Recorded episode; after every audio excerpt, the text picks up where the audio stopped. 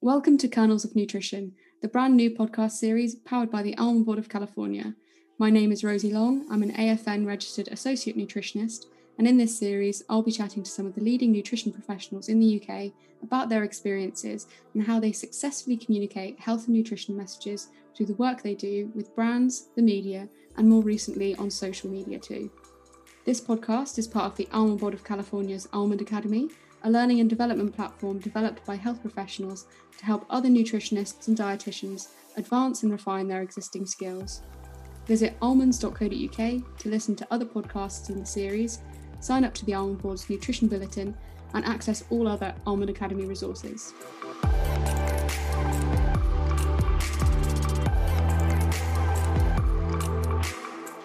With me today is registered dietitian Juliette Kellow.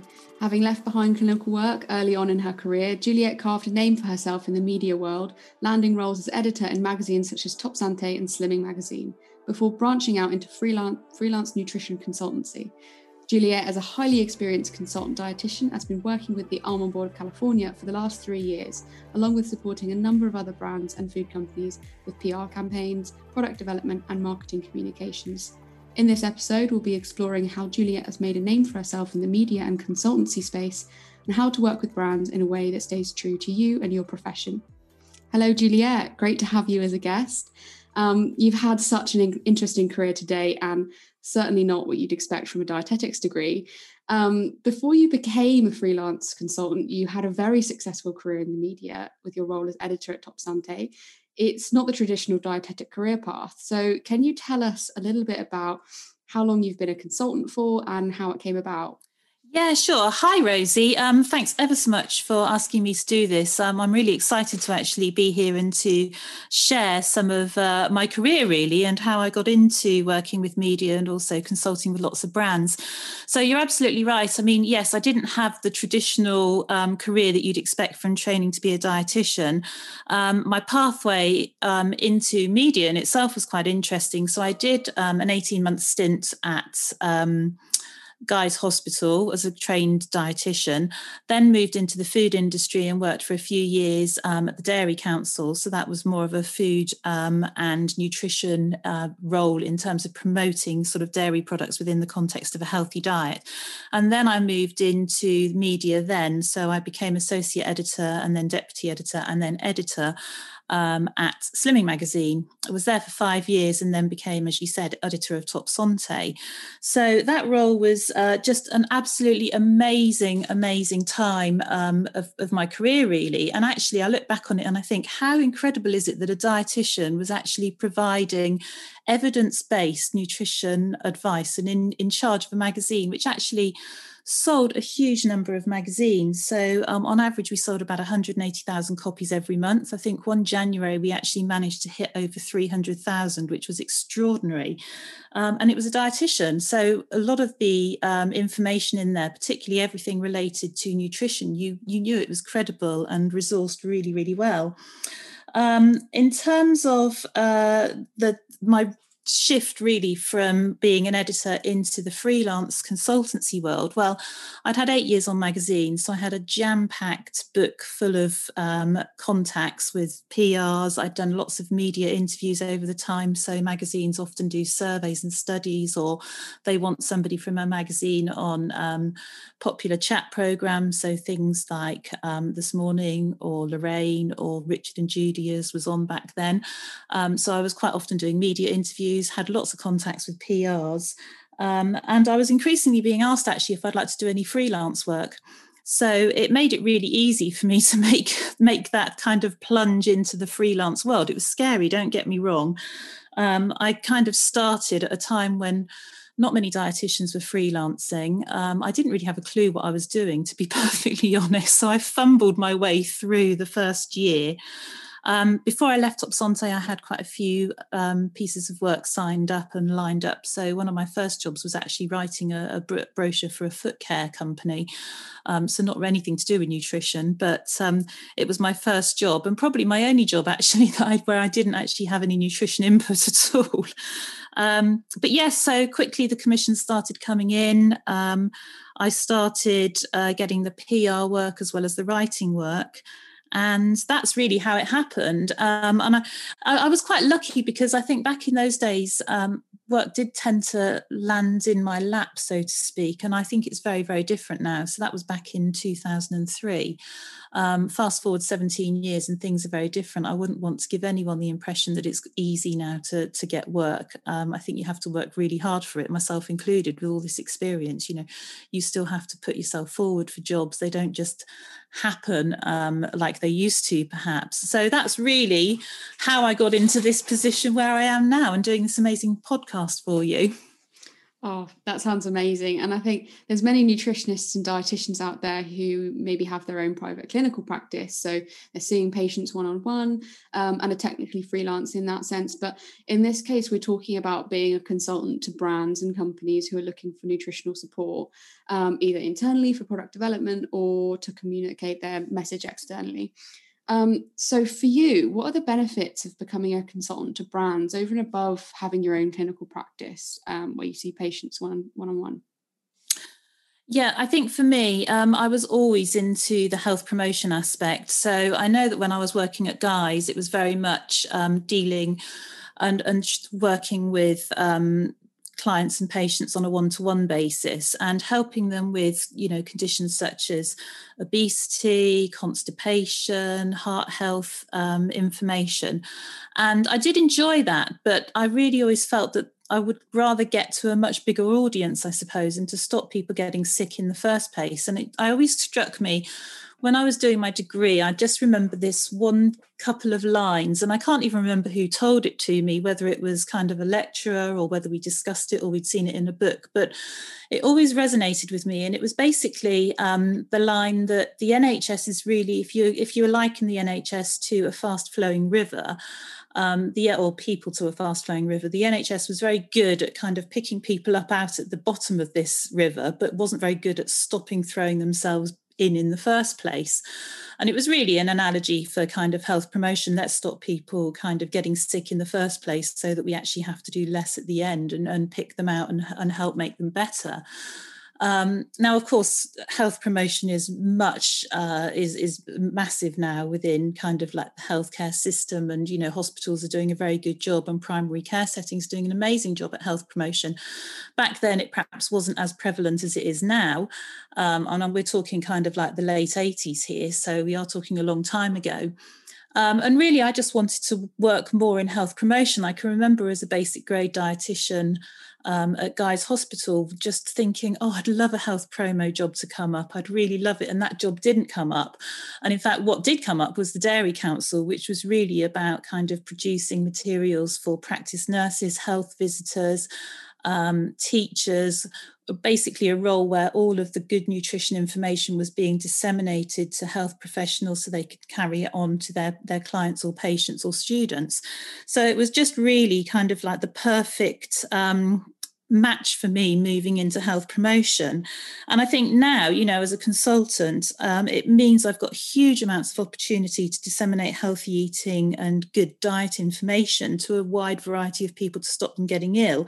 So, for example, if you're working with brands um, and the media, you have the you're ideally placed to do that. So whether you're working kind of writing a feature for a, a, tabloid newspaper or a magazine whether you're working with brands like the almond board for example you know you have huge amounts of opportunity to give great nutrition information um, and to help customers clients consumers whoever you're talking to really to sort of like improve their diets overall. So it's a real health promotion role that i feel that i work in a lot of the time yeah, yeah, and I think um, you mentioned there about some of the work you do with with the different brands, and can you explain the different ways that you can be a consultant and the different things that you can offer brands? Oh, Rosie, how long have you got? I could talk about this for hours and hours and hours. Um, I'll try and keep it succinct, but there's absolutely loads of ways that you can work with different brands. Um, and that's really what makes the job so exciting because there's no kind of like, you know, no one day is exactly the same. Um, so, where do you start? So, I suppose the first thing is that you can work in an advisory role or an advisory capacity. So, that could be updating on updating a client on where you are within the nutrition world. Um, so it could be providing information on the latest government guidance. It could be looking at kind of like calorie, fat, salt reduction targets, for example. It could be bringing up clients, um, bringing clients up to speed on scientific studies. Um, so a good example here might be, so um, I think it was last year actually, the SACN committee put out a report on saturated fat and diet. Um, so it would be briefing the almond board, for example, on any relevant parts which might affect their brand. So that would be a good example. Um, another example, this week I've been advising clients on the up and coming um, HFSS online, online um, proposed ban of uh, HFSS products. So, you know, it's a real update and advisory capacity um, that you can offer. So that's the first thing. Um, I think the next thing is really kind of like being on the ball and advising clients about what might be up and coming. So, what are going to be the big trends? Um, what's the media interest? How will it impact on your um, on, on on your client's business, for example? And I think you have to bear in mind here that kind of you know what's necessarily the media's interest might not necessarily be Public Health England's interest or dietitians' interest. So, a good example here might be uh, I'm just trying to think additives might be, you know, it's often getting huge amounts of media coverage, but actually probably not that great a priority for, for public health um, in terms of, of where you go with messaging. Um, and another great example would be um, the increased interest that we've had in sugary snacks. So, for example, it could be, okay, you know, I could advise a client saying, well, we've got this new report coming out from a pressure group, for example, it's going to be focusing on sugary snacks, which then gives your client an opportunity. So, the almond board, for example, would have an opportunity to talk about healthy snacking um, on reduced sugar snacks, snacks which contain no sugar. So there's the kind of like the um, the media interest in advising on what's coming up. Of course, you have troubleshooting. That's always a part of the job. Um, so, um, if there's any potential things with your product that uh, might be looked at unfavorably, particularly in, in current climates, for example, um, the PR activities, and these I always find are the really, really fun bits. So um, clients might have a new product that they actually want to launch um, and they might want to support the promotion of that. So if there's a nutrition angle, they might want to support the promotion of that. Um, so, really, you could be doing anything for the PR side. It could be writing copy for websites. So, I'm just doing a load of that this week as well, writing copy work for websites. Could be providing quotes for press releases. It could be doing Q and A's or fighting um, myths or providing facts. Whether that's for a press pack, it could be for online. So, you could be doing sound bites for um, any of the social channels, for example. Um, it could be actually writing the press release. So there's that element. And you could also be doing things like advising on, on surveys or studies and helping come up with angles for um, promoting a product. You've got more traditional um, media things, so doing interviews. So you could be doing briefings, um, you could be doing one to ones with journalists, you could be doing not so much at the moment, but kind of um, you could be going into a room with kind of 10, 15, 20 journalists and, and talking about the new product. Um, and you could be doing media roundtables. So in the past, I've done lots of those. Um, we've not had quite so many of them recently, obviously, with the current situation. But you know, you could either be hosting or you could be um, attending on behalf of a client. So sitting in a room and discussing. It could be the media roundtables, it could be with media, it could be with influencers, it could be with media medics. So I think there's all those elements um, of the, the media side, which is such a great part. And then again, increasingly, what I'm doing a lot of these days is advising clients on what they can and can't say about their product. And this is a really, really big area, actually, because we've got lots of um, legislation in place, which um, the nutrition and health claims legislation, which basically advises on what what products can and can't say and what claims they can't make. And it's it's increasingly an important area. I mean, I've had all sorts of of kind of weird and wonderful um, requests over the years. You know this is what we want to say about our product. So for example you know clients wanting to say things quite you know i can understand why loaded with antioxidants you know, sorry, but you can't claim that. Um, low in carbs, you can't claim that. But also some more kind of like extreme ones. So, you know, this product helps to prevent asthma. Definitely not. This water is better for you if you're pregnant. 100% not.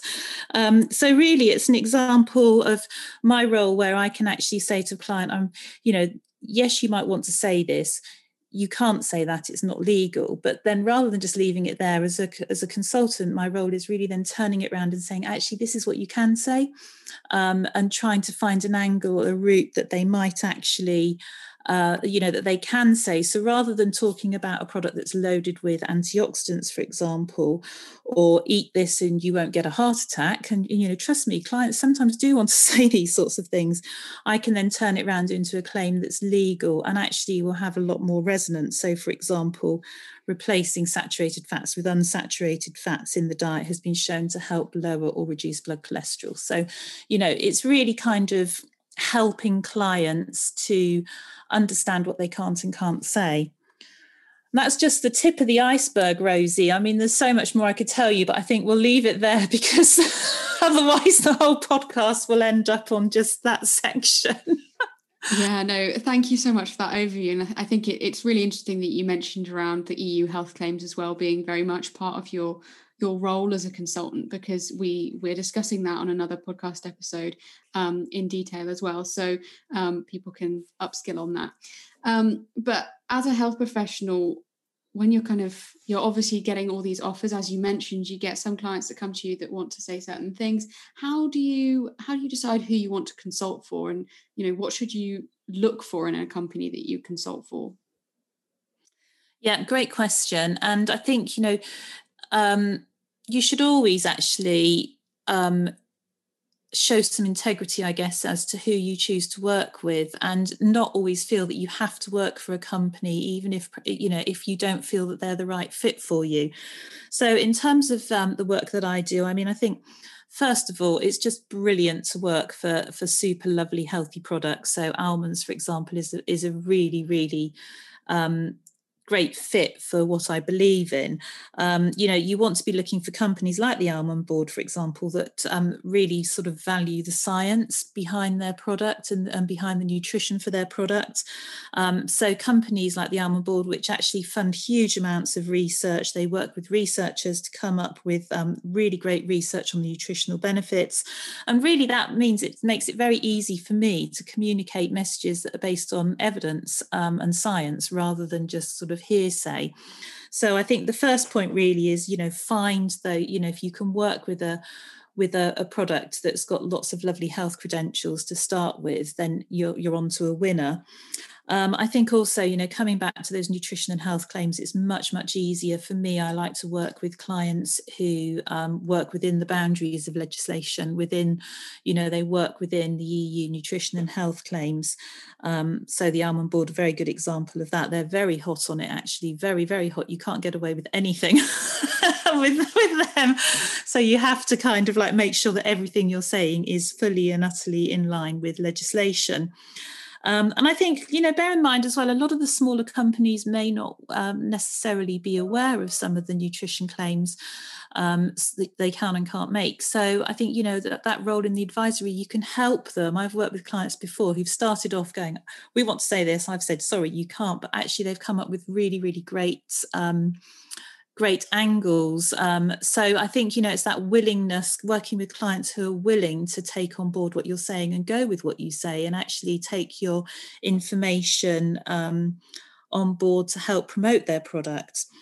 I think you also have to think, you know, are you happy to work with the brand? Do you like the brand? And I know that sounds a bit daft, but you know, I think it's really hard to be passionate about a brand if you've got no real interest in it, if it's not something that you actually enjoy eating or that you wouldn't buy. I think, you know, or a good test of it is would you recommend this product personally to your mum or your best friend or your or, or give it to your child you know? If it's it's one of those i think think very carefully. Um, it would have been virtually impossible for me to work for the dairy council if i didn't like cheese or yogurt for example. It would be impossible for me to work for the almond board if i didn't like almonds.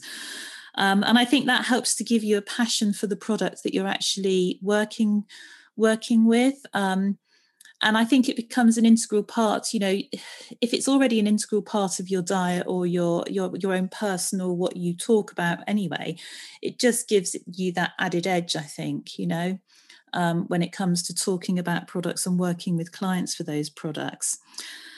In terms of products that you think might be a little bit controversial i mean there's huge amounts of products out there aren't there? And there's some that um, you know have a less than healthy image and you might be approached to work with those. And i think you have to think to yourself um, is that something i want to be associated with? And if it's not then don't be afraid to say no actually this isn't right for me. Because you know bear in mind there will be somebody who will be quite happy to work with that um, that product and I, I tend to have a bit of a golden rule i think I've learned it's taken me a good 17 years to look, well, perhaps not quite that long, but you know, I now know if I feel that I have to call up a colleague and say, would you work with this product? The very fact that I'm questioning it and having to ask somebody else means it's probably not quite right for me. Um, so I tend to go far more with my gut instinct now. So if I get approached to work with a client, and then I'm phoning a colleague going, I'm not sure about this. What do you think? For me, that's the warning sign. I don't really need to even make that call anymore now. I kind of think, okay, the fact that I'm thinking about it is enough. Um, so, yeah, so I think those are the kind of things that you really need to look for. Yeah, amazing. Thank you. And I think those were super helpful tips um, and ways to keep you kind of grounded and, and guided with what you do. Um, and I think you kind of mentioned there towards the end about the more controversial um, brands. And I think criticism is something that's a really hard one to deal with, um, especially when you're starting out, having that kind of thick skin and understanding that, you know, sometimes people aren't going to like or agree with what you're doing. Um, and I've experienced that a bit in the past um, with, with some of my previous roles. Um, but you know i always think it's always better to have nutritionists and dietitians on board and supporting and helping those brands to improve uh, or those products to improve than not at all. Yeah, you're absolutely right, Rosie. And I think you know we've all uh, anyone who's working in this business has probably had um, criticism from some group or some person over over the years as if they've worked with a particular product. Um, I think it's great. I think the first thing to say is things have changed hugely um, in the last couple of decades. So I think, you know, there used to be when I in back in the 80s, and again, you know, this is I feel like a dinosaur talking to you about this, but you know, back in the 80s when there were very few people working in industry, there was this view that if you were working with a big kind of like food brand, you'd sold out. You know, you weren't sticking to your roots. Um, but today I think whatever the product is, it's absolutely essential that there is a nutritionist or a registered dietitian working with that product. Um, if you don't have, so even if you take some of the products which often come under criticism, so let's take the example of soft drinks or chocolate bars, pretty good examples there. Um, you still need to have dietitians, nutritionists on board in order to drive change. Because actually, if you don't have a nutritionist or dietitian there, who is going to help um, improve kind of the overall nutrition. And of course, that could be in terms of reformulation, it could be working with teams to look at portion sizes, it could be looking at promotions and opportunities there.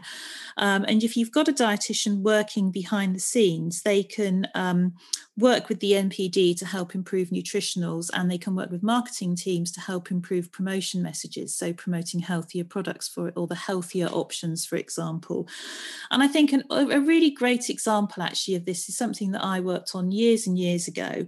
Um, and it was about, it was producing a product um, and the product comes out and it's got quite a lot of saturated fat in it from a public health point of view, that's not great. We don't want people to be buying products with huge amounts of saturated fat. And, you know, with my input and my help, the product went from around 10 grams of saturated fat to two grams of saturated, uh, sorry, to eight grams of saturated fat, a saving, a reduction of two grams. Now, this was behind the scenes work. Nobody ever knew about this.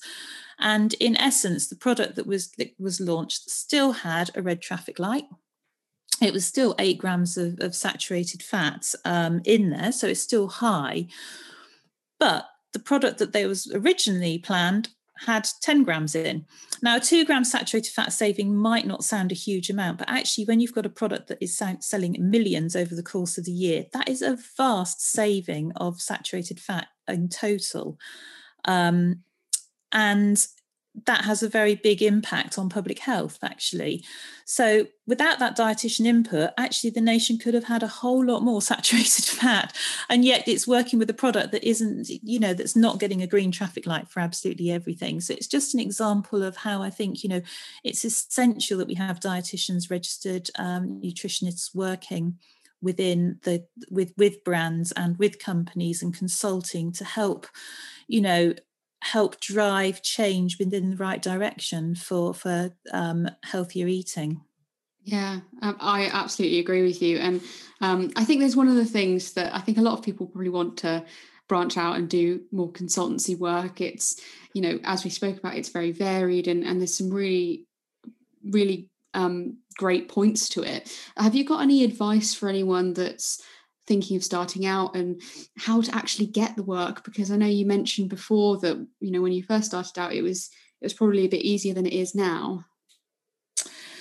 Yeah i mean there's lots of things that you can do. I think um, be confident and actually reach out to brands. So don't shy away. If you think um, you see a brand and you think actually that's quite a good fit for me um, or that's something i'd be really interested in or that's a product that i really enjoy eating or working with then reach out to whoever it is and suggest you know put forward a list of what you could actually do to to help them. Um, and that's actually how i got one of my very big clients back in 2005 i kind of emailed about um, i was writing a media feature actually and i emailed about the um, nutrition information and then said by the way have you ever you know are you interested in working with a nutritionist in the uk at all? Um, and they emailed me back a week later and said yeah we'd love to work with you. I think i sent my cv as well. Um, and that's uh, been a kind of like a 15 year relationship now, which is just amazing. Um, now, I don't think it would be quite that easy these days. And in fact, even with that client now, you just kind of, you know, there's all sorts of contracts involved and various things. But I think the, the main point is, you know, if there's something that you think, wow, that would be great to work on, then do send off um, a whiz off an email with a list of what you could potentially offer. Um, I think obviously have your CV updated, ready to go. That goes without saying. I think that's the same for any job. Um, I think it's probably quite helpful if you've got a list in place of the things and activities that you could be involved in with examples so that you don't have to keep writing the same thing. You know, so it just needs to be a Word document on your computer, which is kind of bullet pointed. These are all the things that I could do. And then you can adapt it for various people that you contact.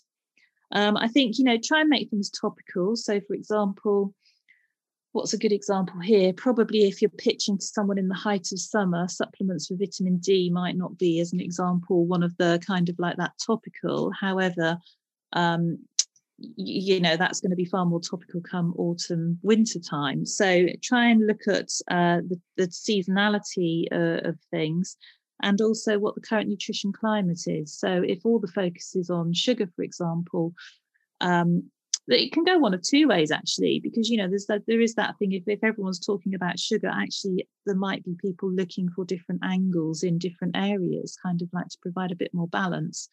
Um, but just keep an eye on what's going on in the current nutrition climate, and also be very aware of trends um, look at what's likely to come up. Now, of course, none of us, you know, have a crystal ball. We can't see into the future, but you can kind of guess, have a pretty good indication of where things might be going. Um, and if you see anything which looks like it's potentially um, quite new and interesting, don't be afraid to kind of think, okay, that's an area which could be up and coming, even if it doesn't, you know, you've got nothing to lose. So brands always need to be on the ball. They're always looking for a new angle. So it's really just kind of being on top of your game really and knowing what's going on out there in the, in the world. And none of us are going to know absolutely everything. It's every day is a learning day. So i think um, it's just really being um, able to have some ideas and, and I'd also just making contact so i mean that's the other thing you might make contact and there might not be anything at that particular moment that a client is wants help with but you know they can keep your CV on file, your details on file, and if anything comes up in the future, you know, they might think a light bulb moment. Oh, actually, I remember talking to so and so about that. So I think that's probably my best advice there on on what you can do to start out. Yeah, and I think so when you're emailing out to potential clients, um, you mentioned there about kind of offering what you can do for them. Is what's what skills are clients looking for? Well, I think being properly qualified um, is obviously very, very helpful. We have a huge amount of influencers out there now and so called uh, diet gurus, diet experts, um, actually, who don't have any qualifications. So I think the first thing to do is really push the fact that you're properly qualified, that you've got a degree in nutrition, a degree in dietetics, whatever your qualification is. Um, I find it nothing more frustrating than having a press release that pictures up on my desk and it's expert nutritionist and qualified so and so and then i look into their qualifications and they've done a, a two week course um, in alternative nutrition for example. Um, it frustrates me greatly and i'm sure there are many uh, qualified dietitians and nutritionists out there who will feel the same. Um, I think so that the qualification is important um, and will, uh, you know, in my experience, big brands will always want to work with somebody who is qualified. And actually, increasingly, we're seeing the smaller brands now because, of course, don't forget the smaller brands. They doesn't matter the size, whatever the size of the brand, um, they still have to follow the same legislation and they still have to provide, you know, decent, proper nutrition information. Um, so I think, you know, it, it's one of those things that increasingly we're seeing qualified people working with um, brands now, which is great news. Um, I think you need to be very good at taking the, the science and translating it into um, easy speaks um, for a variety of different audiences. And you need to be able to adapt the messaging. So when you're working um, with clients, I think you have to remember that you're dealing with a huge range of different people. So you might be talking direct to the consumer in terms of, uh, of um, copy, for example, on a website or in a quote. You could be talking to health professionals, media medics. You could be talking to marketing people. You could be talking to um, research and development team. Um, so you really need to be able to adapt how you speak to a wide variety of, of people because you mess, the way you speak to a consumer isn't going to be the same as the way you would speak to a, a doctor, for example. Um, I think the same if you're writing, then you know you have to look at the style of, of writing um, for who, whom you're um, putting copy together for. So if you're writing for a weekly magazine, it's going to be very different to perhaps how you would write for a Sunday broadsheet just as an example. Um, so I think um, you, you need to have that kind of ability to translate messages, science into to different groups of people. So it's the same message fundamentally, um, but just presented slightly differently. And I think you need that adaptability. So I, I wrote a list this week actually before doing this of all the things that I've done. And I think this week it's been a particularly challenging week because I've gone from doing uh, recipe analysis through to complete rewrite of, of a website for a food client through to sitting in a three and a half hour um, marketing meeting and a planning meeting for another client through to writing my regular food pages to writing a feature on healthy snacking um, to doing a podcast. So, you know, there's, the adaptability. You can't underestimate how you need to be able to literally switch from one thing to another very, very quickly, often within the same day, within the same couple of hours. Um, and I think one of the other points actually with working with clients is you do need to you you do need to be um, able to drop everything from time to time. Um, and I always I always laugh because I have one client and I look at my clock. It's four o'clock on a Friday every. I was like, if there's ever going to be a crisis, it's always going to be at four o'clock on a Friday afternoon.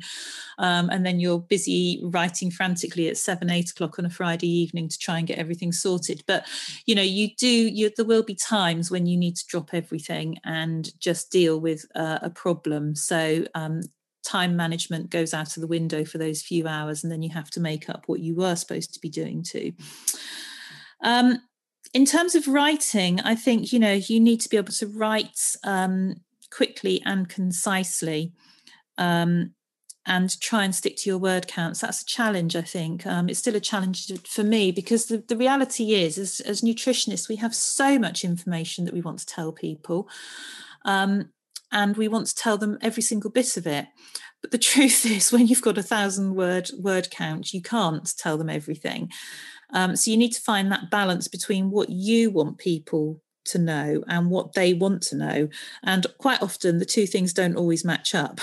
so, um, you know, you really have to kind of find that careful balance to make sure that everybody is happy, I guess, and um, that you're presenting good information in a package that you know that your end user wants to wants to see or read or know about. Yeah and um you know you've you've said before that you've been working with some of the brands some of the clients that you have for for a really long time and including the almond board.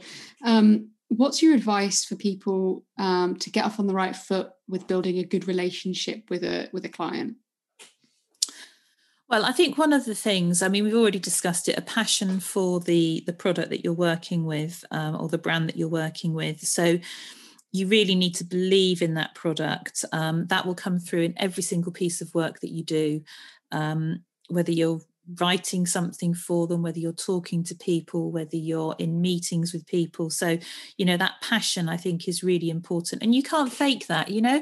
You can't fake um, a passion for something if you haven't got it. So, you know, that's that's a great starting point. And I think that comes back to one of the previous questions. If you don't feel passionate about it to start with, there's probably no no point actually taking that work on in the first place. If you kind of feel a bit ambivalent towards it in the beginning, going, oh, I could take it or leave it, probably leave it. That would be my advice to you.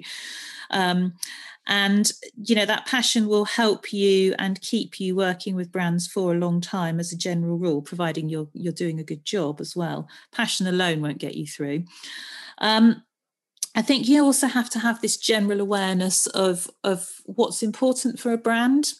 Um, and sometimes you need to think beyond just the obvious points. Um, I'm just trying to think of an example here, but um, I suppose if you kind of, when you think about anything that I see about almonds as a good example, um, whether it's uh, on a TV program, whether it's a TV advert, whether it's an ad I see on on um, social, whether it's a, a, new paper that's come out, a new scientific paper that's talking about um, nuts in general, um, I'll make sure that you guys know about it, see a copy of it, um, so that kind of you're kept on, on the ball. And I think that comes back down. If you've got this passion, then it always sends a little message to your brain going, oh, there's something about almonds there. So I'll make sure that they see that and I, I do kind of find i mean you'll know rosie more than anyone i send little messages going sure you've seen this but just in case you haven't. And and actually sometimes you do come back going oh no i didn't know about that. So it's that kind of like always thinking of the product. Um, and i don't think this is something that's necessarily conscious. It's just something which is always in the back of your mind thinking oh i must make a, note of that and send that off. Um, whenever I write anything, I think that's the other thing. You know, I always try and include um, mention of the products that I that I kind of you know work with. And again, that's not necessarily always conscious. That's because they're kind of I've I've worked with with products for a long time. So um, and it's of course it's very easy when you're talking about nuts, for example. You know, it's a great, it's a very good example of when you're working with lovely generic type of brands like almonds that you can incorporate the them very easily into things that you're doing. Um, I think, you know, I mentioned earlier, passion is is part of it, but you also have to provide a good service. Um, at the end of the day, your clients are customers, and we all know what's if you go into a shop and you buy something and you're not happy, you either send it back or you say that you're never going to shop there again. And it's exactly the same, I think, when you're working with clients. You know, you have your um, if you submit something and the client isn't happy, they're not going to choose you again. They're not going to work with you again. Um, it's really that simple. So I think, you know, for me, good service, you need to respond quickly, you need to work to deadlines, you need to have regular communication and good relationships with the people that you work with, good people skills. And I think there's nothing special particularly about that. That's the same with any job. Um, but I think, you know, that regular communication is important. So um, I think always make sure that you know what the deadline is. So some clients will send something over and you don't always get a deadline on it now sometimes you can respond quickly but if you've if you're really stacked with work you know you can email back and just say when do you need this for um, so that you're all kind of clear on where you're going. I think one of the problems that you have sometimes is if if, if there's kind of if you're not clear about um, things that's when problems start. So i think you know being transparent being open saying look i'm really hectic this week. Can i get it to you next week? And most clients unless it's really urgent will say yeah that's absolutely fine. So it's keeping the communication open but you do have to go do a good job. Um, I think another thing in terms of uh, building a good working relationship is it's very helpful to and, and essential actually not just helpful but it's essential to know what your clients key messages are. What are the key points they want to make? Um, and bear in mind that that may change from year to year. So different strategies different marketing um, routes will mean that kind of what's a mess a strong message for one financial year might not necessarily be a strong um, message for the next year. So, keeping up to date with what the key messages are for smaller companies, you might actually have to help with the creation of these key messages um, and helping clients understand what's coming up so that they can change their key messaging if necessary. And then I think finally, it's really about being reliable and consistent. Um, and having that knowledge and understanding of your client and what they, their needs are. Now obviously that's a that's you learn that over time. You don't go straight in going i understand your needs. It's it's really something that you learn over time of working with with um, people. But um, that reliability and that consistency will help you through.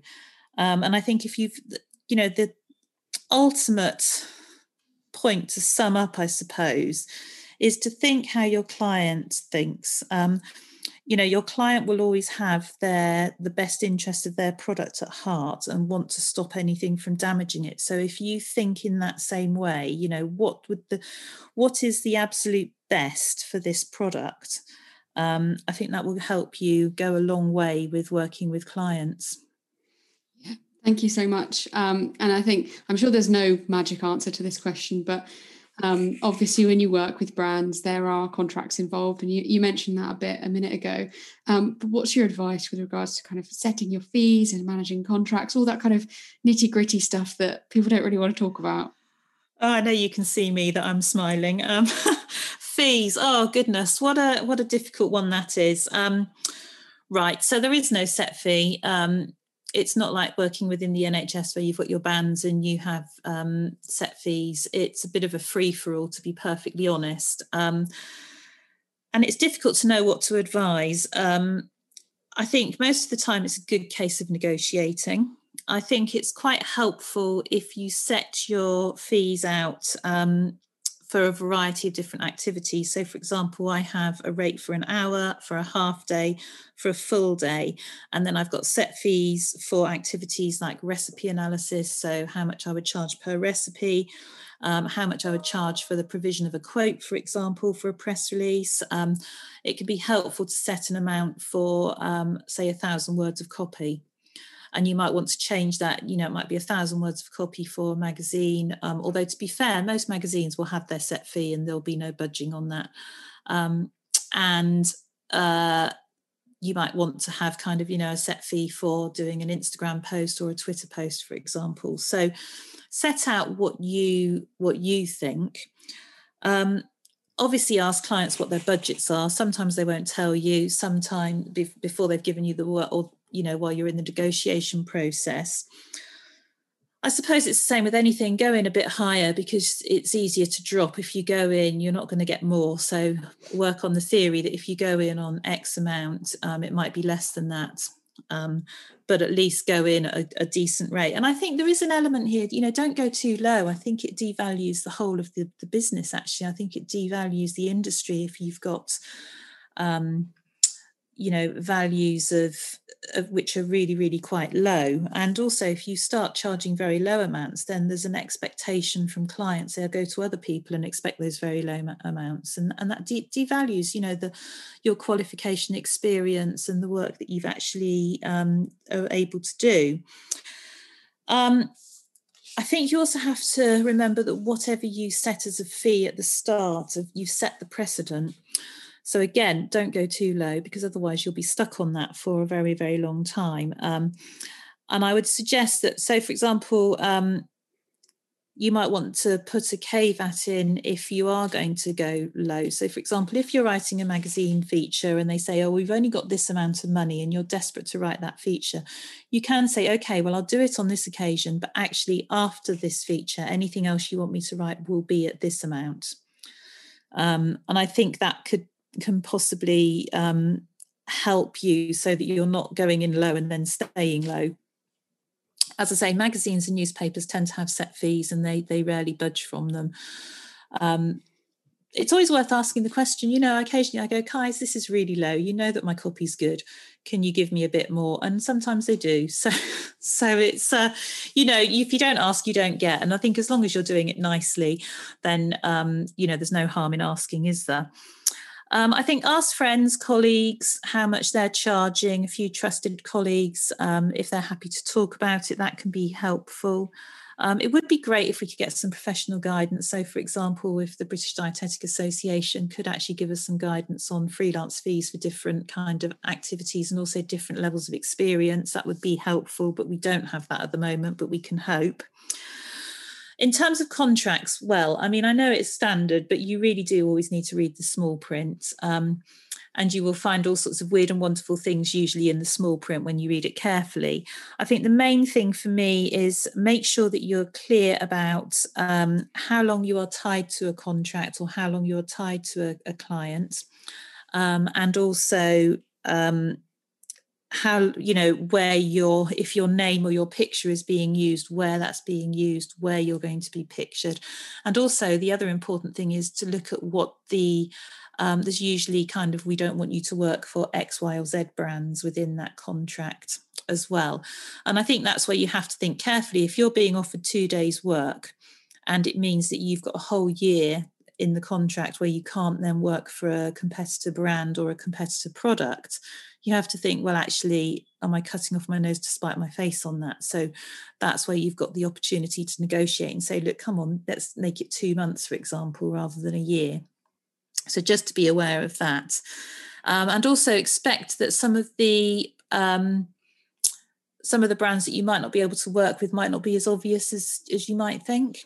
Um, you know, so you do need to read that small print carefully.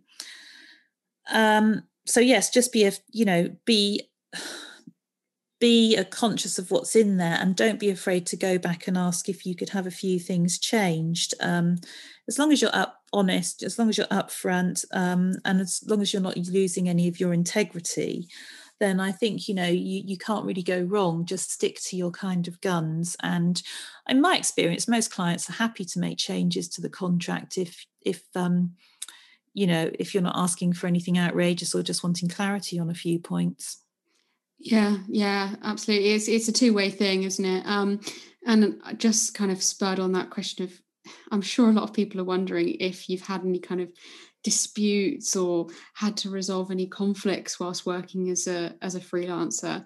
Um, is there anything that you've kind of done to deal with that?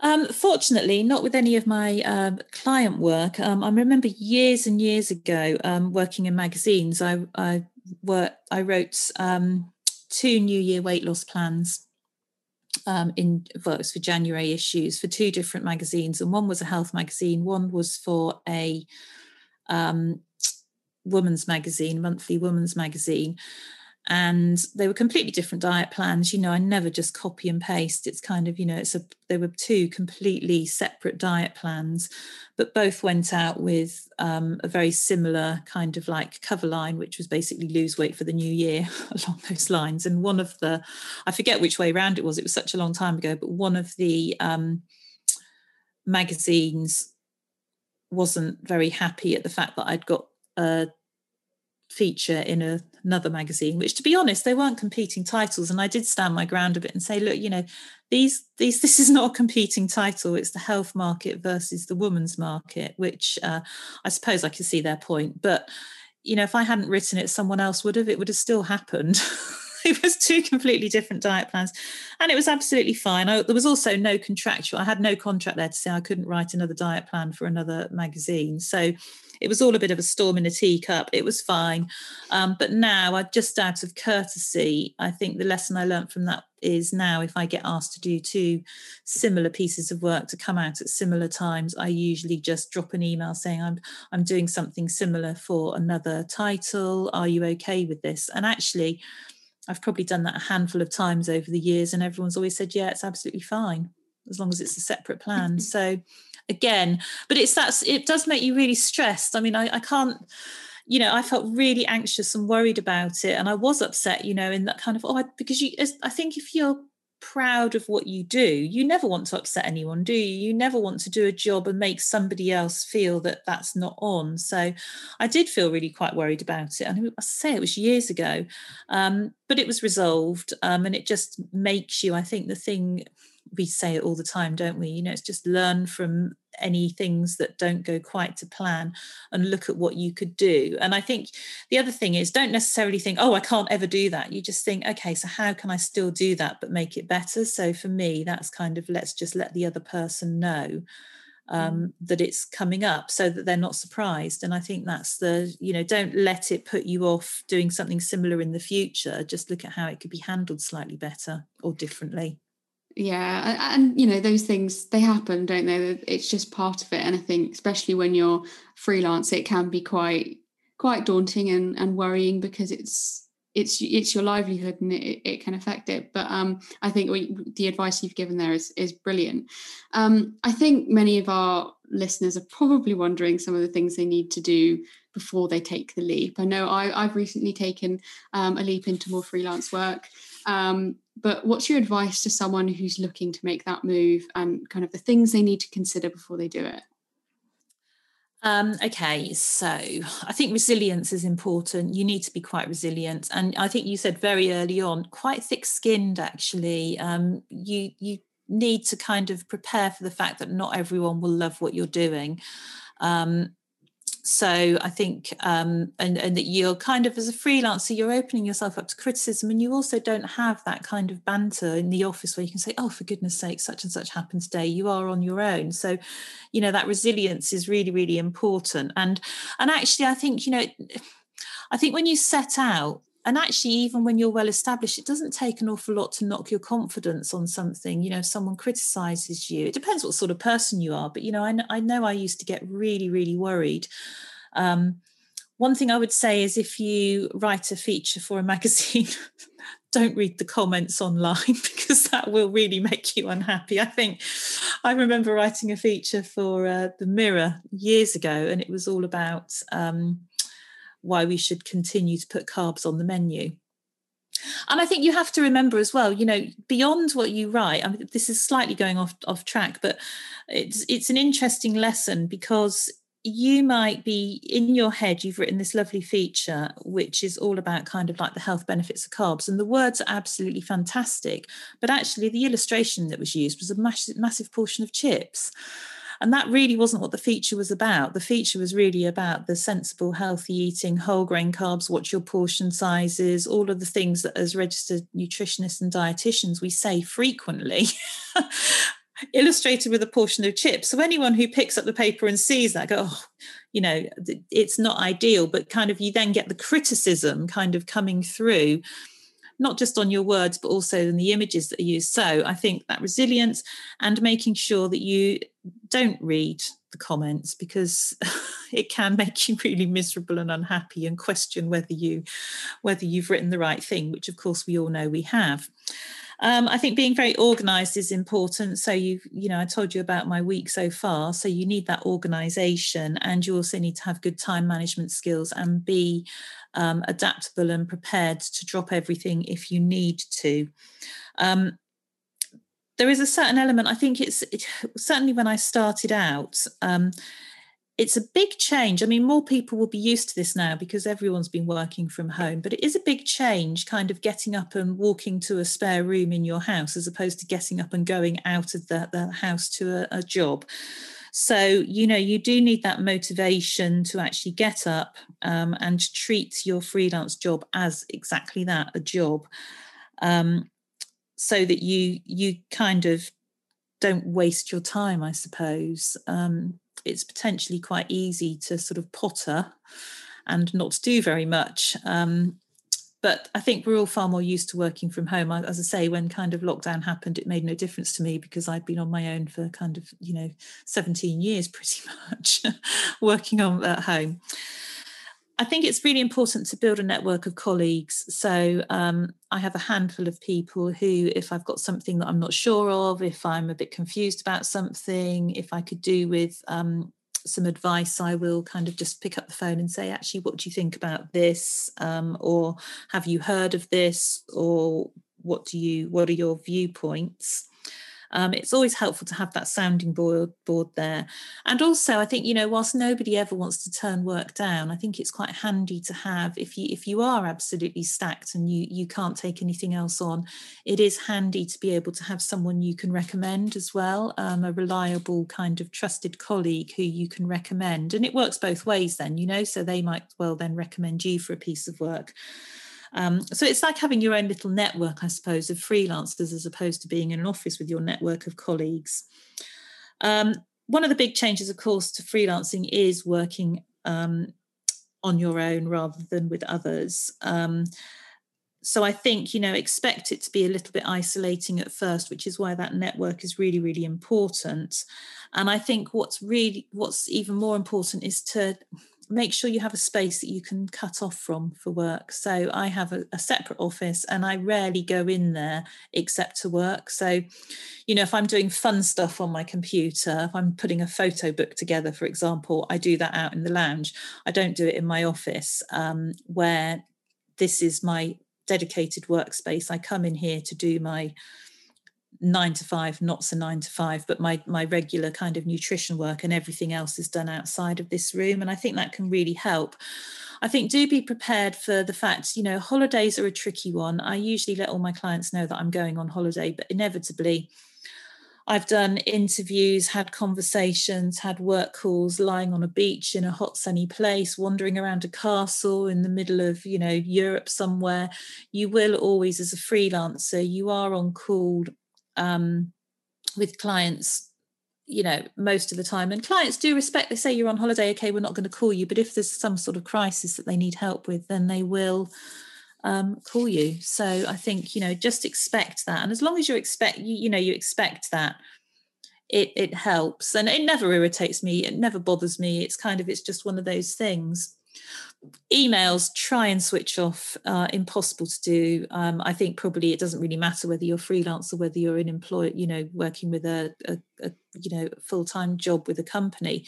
We're looking at our emails all the time aren't we? But if you can try and cut off um, in the evenings and weekends it is helpful but i know that often doesn't happen we always want to reply instantly, don't we?